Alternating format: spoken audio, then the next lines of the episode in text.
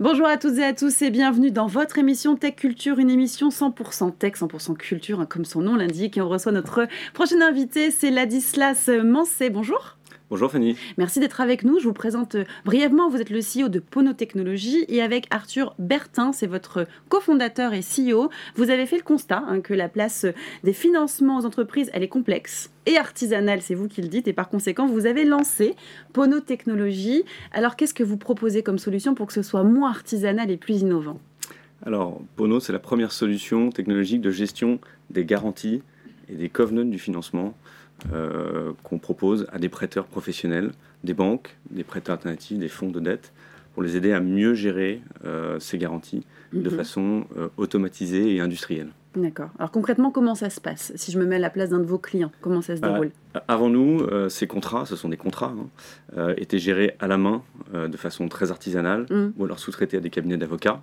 nous, on propose une solution qui permet de rassembler l'intégralité de l'information liée à ces contrats et d'automatiser euh, en grande partie euh, le suivi, le monitoring de ces contrats pour faire gagner du temps euh, à nos clients qui sont des prêteurs et euh, mieux maîtriser leurs risques opérationnels. Du coup, c'est assez simple à mettre en place pour le prêteur? C'est assez simple à mettre en place. On a voulu quelque chose de très intuitif, avec un onboarding des contrats très simple. Mm.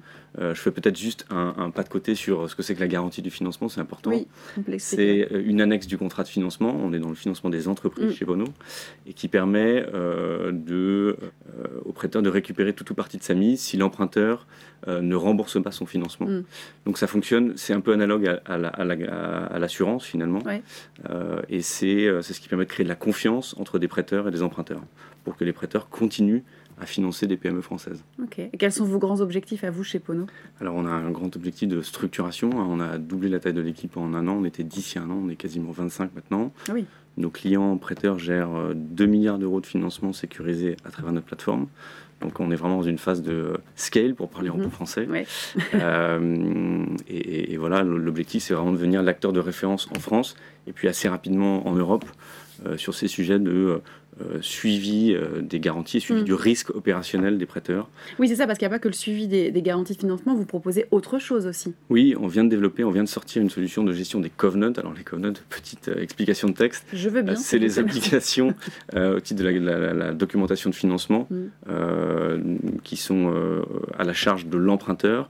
Typiquement, envoyer un reporting trimestriel au prêteur, envoyer des comptes annuels, envoyer un certain nombre de ratios financiers, envoyer une valorisation euh, annuelle de l'actif en garantie.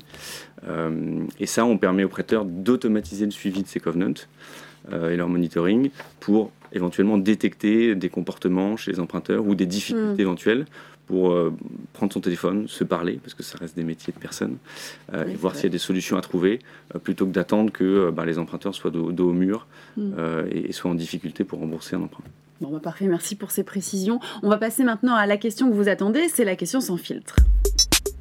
Alors finalement, euh, pourquoi créer un produit technologique à destination des prêteurs bancaires et obligataires qui semble être une population assez réfractaire à l'innovation?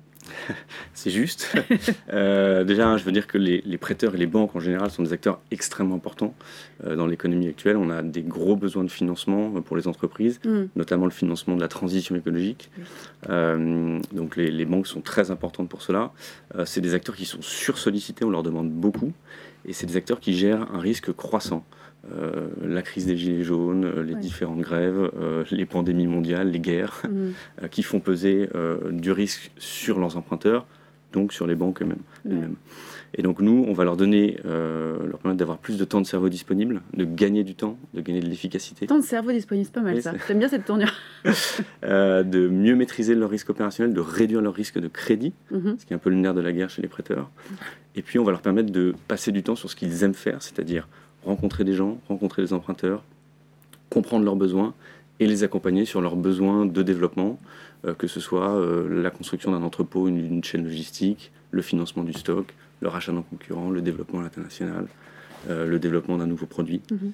Et, les banques ont un rôle important à jouer là-dessus, et nous, on est simplement un facilitateur, mhm. on leur permet de se concentrer sur leur métier d'origine, l'essentiel. Voilà. Bon, bah, parfait. Merci beaucoup, Ladislas, pour toutes ces précisions, en tout cas sur Pono Technologies. Merci. Merci. Merci à vous de nous avoir suivis et je vous donne rendez-vous euh, très vite, comme d'habitude, toujours sur Digitechnologie dans votre émission Tech Culture.